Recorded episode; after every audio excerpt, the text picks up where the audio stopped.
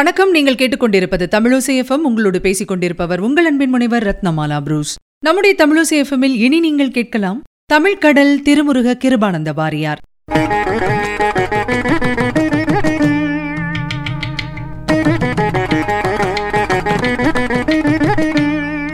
ஆன்மீக சொற்பொழிவையும் மக்கள் கூட்டம் கூட்டமாக வந்து கேட்கும் மகத்தான சாதனை புரிந்தவர்தான் கிருபானந்த வாரியார் சுவாமிகள். தமிழ்கடல் என்று போற்றப்பட்ட அவரது சொற்பொழிவில் ஆன்மீகம் ஆழம் கண்டிருக்கும் சிந்தனைகள் சிறகடித்திருக்கும் இசையோ நம்மை ஈர்க்கும் நகைச்சுவையோ நர்த்தனமிடும். பெரியவர்களும் பெண்களும் இளைஞர்களும் சிறுவர்களும் கூட அவரது சொற்பொழிவை கேட்கக் கூடுவார்கள் எளிய தமிழில் இனிய குரலில் இசையையும் கலந்து அவர் கொடுக்கும் அந்த ஆன்மீக அமுதத்தை அள்ளி பருகிக் கொண்டே இருக்கலாம். சிறுவர்களிடம் சிறு சிறு கேள்வி கேட்கின்ற பழக்கம் வாரியாருக்கு உண்டு. சரியான விடை சொல்லும் சிறுவர்களுக்கு புத்தகங்களை பரிசளிப்பார் அவர். இப்படி ஒரு சொற்பொழிவின் போது வாரியார் அவர்கள் ஒரு சிறுவனிடம் முருகனின் அப்பா பெயர் என்ன? என்று கேட்டிருக்கின்றார். அந்த நேரத்தில்தான் திருவிளையாடல் என்ற திரைப்படம் வந்த நேரம். அதில் சிவாஜி கணேசன் முருகனுக்கு அப்பாவாக நடித்திருப்பார். இதை பார்த்திருந்த அந்த சிறுவன் முருகனின் அப்பா பெயர் சிவாஜி என்று சொல்லிவிட்டான். கூட்டத்தில் இருந்த அனைவருமே சிரித்திருக்கின்றார்கள். வாரியார் சுவாமிகளோ கையசைத்து அவர்கள் அனைவரையும் அடக்கிவிட்டு பிள்ளை சரியாகத்தானே சொல்லியிருக்கிறான்? பெரியவர்களின் பெயரை சொல்லும்போது ஜி சேர்த்து மரியாதையாக சொல்வது வழக்கம் அல்லவா காந்திஜி நேருஜி என்று சொல்லுவார்களே.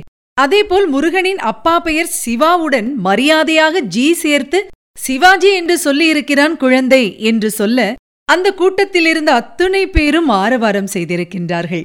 பிறர் இவரை மடக்க வேண்டும் என்று கேள்வி கேட்டால் சுடச்சுட இவர் பதில் கொடுப்பார்.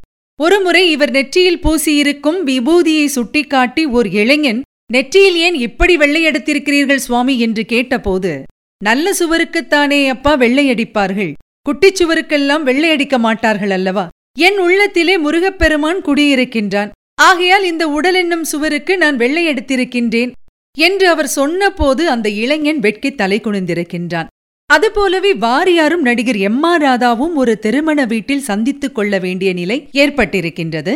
அந்த வீட்டிலே வாரியார் சுவாமிகளின் அருகில் அமர்ந்திருந்த எம் ஆர் ராதா கேலியாக சுவாமி முருகனுக்கு ஆறு தலை என்று சொல்லுகிறார்களே அப்படி என்றால் அவர் எப்படி தூங்கியிருப்பார்? என்று கேட்டிருக்கின்றார்.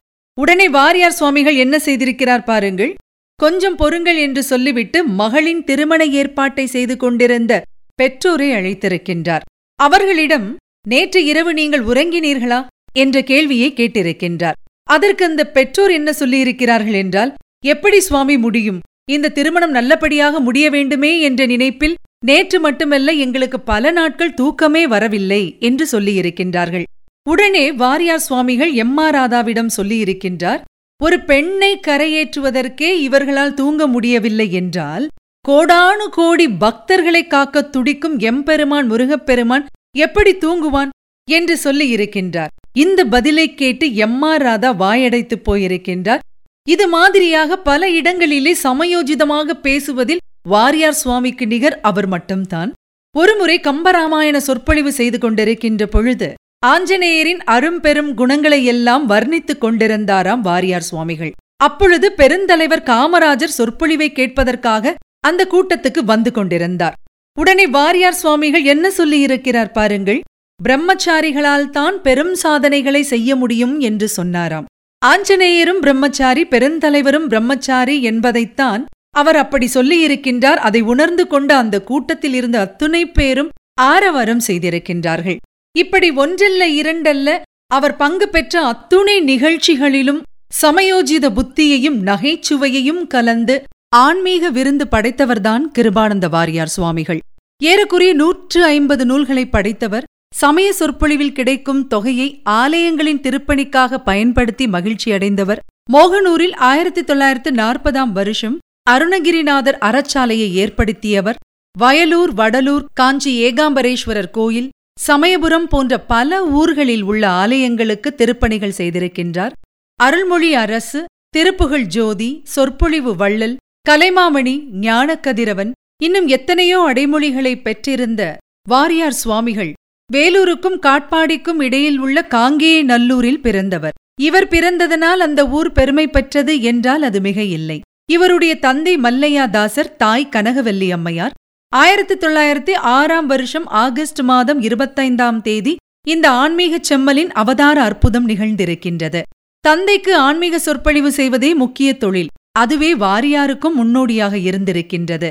தந்தையிடம் ஆன்மீகத்தையும் தமிழையும் கற்றிருந்திருக்கின்றார். பத்தாவது வயதிலேயே ஆயிரக்கணக்கான பாடல்களை மனப்பாடமாக சொல்லி மற்றவர்களை பிரமிக்க வைத்தவர்தான் வாரியார் சுவாமிகள்.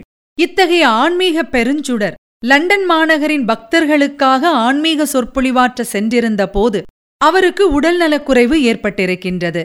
விமானத்திலே தமிழகம் திரும்பிக் கொண்டிருந்த வேளையிலே அருகிலிருந்த தனது பக்தரிடம் திருப்பதியை தாண்டிவிட்டோமா? என்று கேட்டாராம் அவர். ஆமாம் சுவாமி என்றதும் அடுத்தது திருத்தணிதானே என்று சொல்லிய கொஞ்ச நேரத்தில் முருகப்பெருமானின் திருவடிகளை அவர் அடைந்து விட்டார். சுவாதி நட்சத்திரத்தில் பிறந்து ஆயில்யம் நட்சத்திரத்தில் மறைந்தது அந்த ஆன்மீக நட்சத்திரம். அவர் தனது சொற்பொழிவில் அருணகிரிநாதரை அழைத்துப் போக முருகப்பெருமான் மயிலை அனுப்பி வைத்தானாம். நமக்கெல்லாம் அந்த நல்வாய்ப்பு கிட்டவா போகிறது என்று கூறுவார். ஆனால் பாருங்கள் அவருக்கும் அந்த பாக்கியம் கிட்டி இருக்கின்றது. விமானத்தையே மயிலாக அனுப்பி வைத்திருக்கின்றான் முருகப்பெருமான் என்று சொன்னால் அதை யாரும் மறுக்க முடியாது. ஆயிரத்து தொள்ளாயிரத்து தொன்னூற்று மூன்றாம் வருடம் நவம்பர் மாதம் ஏழாம் தேதிதான் அந்த அதிசயம் நிகழ்ந்தது. அந்த ஆன்மீகச் சுடர் விண்ணில் மறைந்திருந்தாலும் நம் நெஞ்சத்தில் என்றும் நிறைந்திருப்பார்.